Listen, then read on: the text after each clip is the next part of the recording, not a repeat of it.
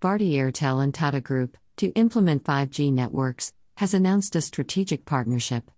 Tata Group has integrated a totally indigenous telecom stack and has developed O-RAN based radio and NSA, SA Core.